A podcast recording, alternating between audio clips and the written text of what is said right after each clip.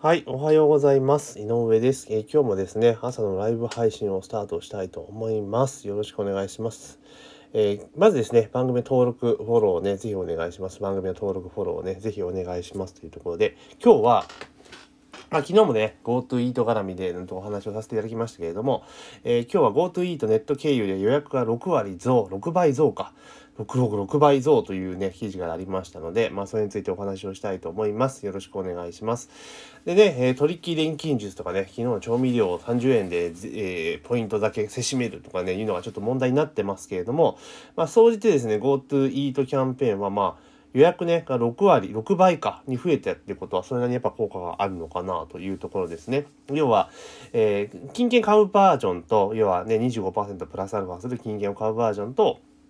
ネットの予約サイトですね、こちらからお店を予約して、ランチは500円、500ポイント、ディナーの場合1000ポイント、ポイントが付与されるっていう制度が、それなりに生きているというところなんですね。で、飲食店向けの予約管理をする会社がですね、4000店舗を対象にしたデータで分析をしたところ、先月の30日と今月7日の予約を比較すると、ネットサイトでの予約がですね、最大 5.9 倍に増加したというところですね。やっぱりその、ね、行くだけで、500ポイント、1000ポイントで、それは確かに来店動機にはつながりやすいんかなというのは確かに思いますよね。で、それで手こ入れをどんどんしているんですが、飲食店、特にその、居酒屋とかね、そういうところって、要は毎年、例年で言うとですね、ここから、年末ですよね、12月の、要はいわゆる忘年会ですよね、忘年会、新年会っていうところが、かなりの書き入れ時ではあるわけなんですよ。あるわけですよね。ただもう今の時点でどう考えても例年通りの予約は入んないだろうというのは容易に想像できますよね。例年であれば忘年会とかなんと10月のね、中旬から下旬ぐらいに予約がポロポロ入り始めるっていうところだと思うんですよ。なので、そろそろね、そういうので準備をしていくってところがあるんですが、今年はそれが多分例年のようにドカンと入るってことは、あんまり考えられないのかなと。おそらくお店からすれば、その忘年会とかの予約がね、ある程度のその数で売り上げが立ちますから、で、しかも、原価も多分抑えられると思うんですよね。予約、宴会の方がね。なんだけど、それがなくなってくると、売り上げもきついし、利益的にもきついなっていうのが、容易に想像できるわけですよ。じゃあ、お店さんがこの年末に向けてじゃあどうしなきゃいけないのかって言ったら、もう小口の予約をいっぱい取っていくしかないですよね。10人、20人とかいう予約っていうのはもうなかなか現実的ではないと思うんですよね。だったら、3人とか4人とかでの、宴会需要っていうものをうまく取り込んでいくっていう、それでもね、問題あって、その店内を密にできないっていうのもあったりとかするから、ちょっと難しいにしても、そういう小口の宴会をまず取っていくっていうことが一点と、あとは、ランチでの、宴会とか忘年会みたいなものも作ってもいいのかなっていう気はするんですよね。なんとなくその忘年会っていうと、もうお酒を入れて、みたいな、宴だ、みたいなところがあるんですけど、そうじゃなくて、ランチの時間で、2時間ぐらいで、お酒なく、振り返れるっていうような、そういう企画でもいいのかなっていう気はするんですよね。で、それもしかも、営業するのは、各部署で言ったら、会社で言ったら、例えば何々部って言ったらちょっと単位が広いじゃないですか。だから、何々か、10人もいない、何々かなのか、何々係なのか分かんないですけど、その、社内の組織で行くと最小単位ぐらいなところで、狙っていくという感じですよね。で、それをやれば、多分、今時のご時世で行くと、若い子も参加するじゃないですか。だってお酒の席じゃないし、就業時間中にできるわけですよね。だからランチの時間、お昼の時間で、例えばお昼の休憩が、例えば12時から11時45分から12時半とか前だったりするじゃないですか、会社によってね。私は大体会社そんな感じだったんだけども、じゃあそれを、11時半から、1時半までにすると。だから通常45分だけど、それを、1時間15分足して、長くすると。で、そういうふうな形にしていけば、別にその勤務時間中にやれるわけですよね。で、有志が集まってガチャガチャやるとなんかいや就業時間中にみたいな感じなんだけれども、そうじゃなくてもそこの会社の定石が認めればそれは OK なわけじゃないですか。でじゃあ会議、要は食事がついた会議みたいな感じの体にすれば別に全然問題ないですよねっていうとこですよね。うん。でそういう形にすれば要は会社の経費で使えるわけじゃないですか。経費でね福利厚生費みたいな感じで使えればもう全然みんないいじゃないですか。個人の負担もないし、でこの Go To Eat を絡めればその個人にポイントがチャリンって入るってなったらめちゃめちゃ良くないですかって感じなんですね。そうするとそこで Go To Eat のポイントが貯まればまた別の機会で使ってもらう可能性も高いですよね。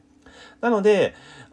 実はもうなんかこの宴会とかね、忘年会とか言うともう夜でお酒みたいなイメージがあるかもしれないんですけど、今時のご時世で考えたら必ずしもそんなことはないと。むしろだからランチの時間帯とか、あとはそのおやつの時間帯ですね、3時4時ぐらいっていうところでノンアルコールでのそのイベントみたいなのを企画するのもいいんじゃないか、そういうプランをね企画するのもありなんじゃないかなという気がします。もちろんそのアルコール類の利益率が高いというのはもちろんわかるんですけれども、でも今の状況下でお客さん来ないより来た方が絶対いいわけじゃないですか。売上が高が取れた方が利益率が薄くなったとしてもお客さん来ないと売上がゼロだから利益もゼロなわけですよね。だったらお客さん来てもらって利幅は今までよりはちょっと減るかもしれないけれども売上が立つっていう風にしていけば現金が回っていけばお店自体はとりあえず生き残れるわけじゃないですかね。だからそんな形でやっていくといいんじゃないかなと思うし、逆に今の例えば20代とか30代の若い人たちっていうのはもう20代30代若い人たちって言わなきゃいけない自分がそんな年齢なのが嫌なんですけれども、でも例えばそういう人たちであればその会社のね勤務時間終わった後になんか飲み会ね部の忘年会だみたいなのでね行ってねお酌したりとかしなきゃいけないってめんどくさいじゃないですか。でしかも会費払わなきゃいけないとかなると今考えたらすげえ制度だなと思いましたけど、でもそうじゃなくてじゃあランチの時間帯に会社のミーティングっていう扱いにしてもらって、もう飲食費はもう会社の経費で出すぞと、福利厚生費で出すぞというところでノンアルコールでやれば別に全然いいじゃないですか。お昼ご飯代浮くわみたいな。でそこでたまたまだから上席の人間はいろいろ若いことの話をするわけですよね。だからお酒が入んなきゃ物事言えないっていう文化自体がそもそもおかしいので、そうじゃなくて普通のお酒ない席でそういう話をするみたいなのが結構需要あるんじゃないかなと個人的には思いますよね。うん、であれなんですよ、私自身もすごいわがままなことを言ってた時期があって、本社に行った時で本社の要は経営管理部かないて、でその後事業部門に戻る時に当時私お酒今は飲みますけど当時お酒はずっとやめた時期があるんですよ。もう全然飲まないんで一滴も飲まないぞみたいな感じが時期があるのと、そもそも大人数で飲み会っていうのがね結構めんどくせえなっていうのもあったりとかしてもういいっすよとか送別会みたいなのやんなくてみたいなこと言ってたんですよ。そしたらそこの当時の担当取締役と部長は気を使ってくださいまして、ランチの時間帯にですね、そういう送別会みたいなのやってくださったんですよね。だからその時こういうのありだなっていうふうに思っていたりとかしたので、そういった需要っていうのを新たに喚起していくっていうのは実はあるじゃないかなと。ランチとかのそういう簡単なお酒が要は入らないものっていうのでいけば従来のその忘年会ほどまでにいかないにしてもこのまま突入するよりはそこそこの形になるんじゃないのかなという気はしますよね。でそれをだからお店側が営業するでもいいですし、こういうグルメサイト側が営業する。だってこれでだってグルメサイト側って別にポイントのね予約かまして予約取ってもらえれば送客手数料は入るわけですよね。当然その件数が増えれば今ね瀕死のポータルサイトもなんとか頑張れちゃうわけじゃないですか。だから、そういった形でポータルサイト側が企業側に営業ですよね。ポータルサイトの人たちって基本的にはお店に営業じゃないですか。掲載してくださいとか広告費を入れてくださいって話ですけど、そうじゃなくて今回のケースで行くならば、お店側に営業すると。でだから店舗側にはこういうプランを作ったらどうですかっていう提案ですよね。だから昼間のランチもしくはランチでの忘年会っていうのと、あとそのちょっと時間をずらしたね、3時から5時ぐらい3時5時ぐらいの時間帯でやるみたいな。でその就業時間に被るように設定しちゃうとお酒が入っちゃったりするリスクがあるので、この後戻って仕事しなくていいになっちゃうとちょっと具合が悪いので、ちゃんと勤務時間内に、勤務時間の1時間前就業の1時間ぐらい前に終わるみたいな感じのプランにすると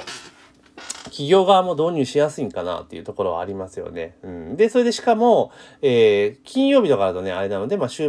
始めの方がちょっといい値段とか、利用しやすい値段に設定してあげるとか、まあ、そんな形での工夫でしていけば、まあ、本来ね、居酒屋さんとかだ、ランチである程度、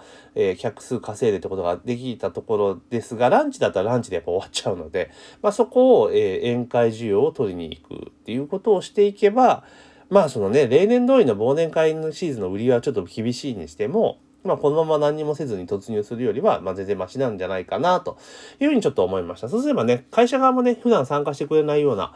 若い世代の子もね、参加してくれるし、で、しかも、これって業務じゃないんですかみたいなめんどくさいこと言われることもないので、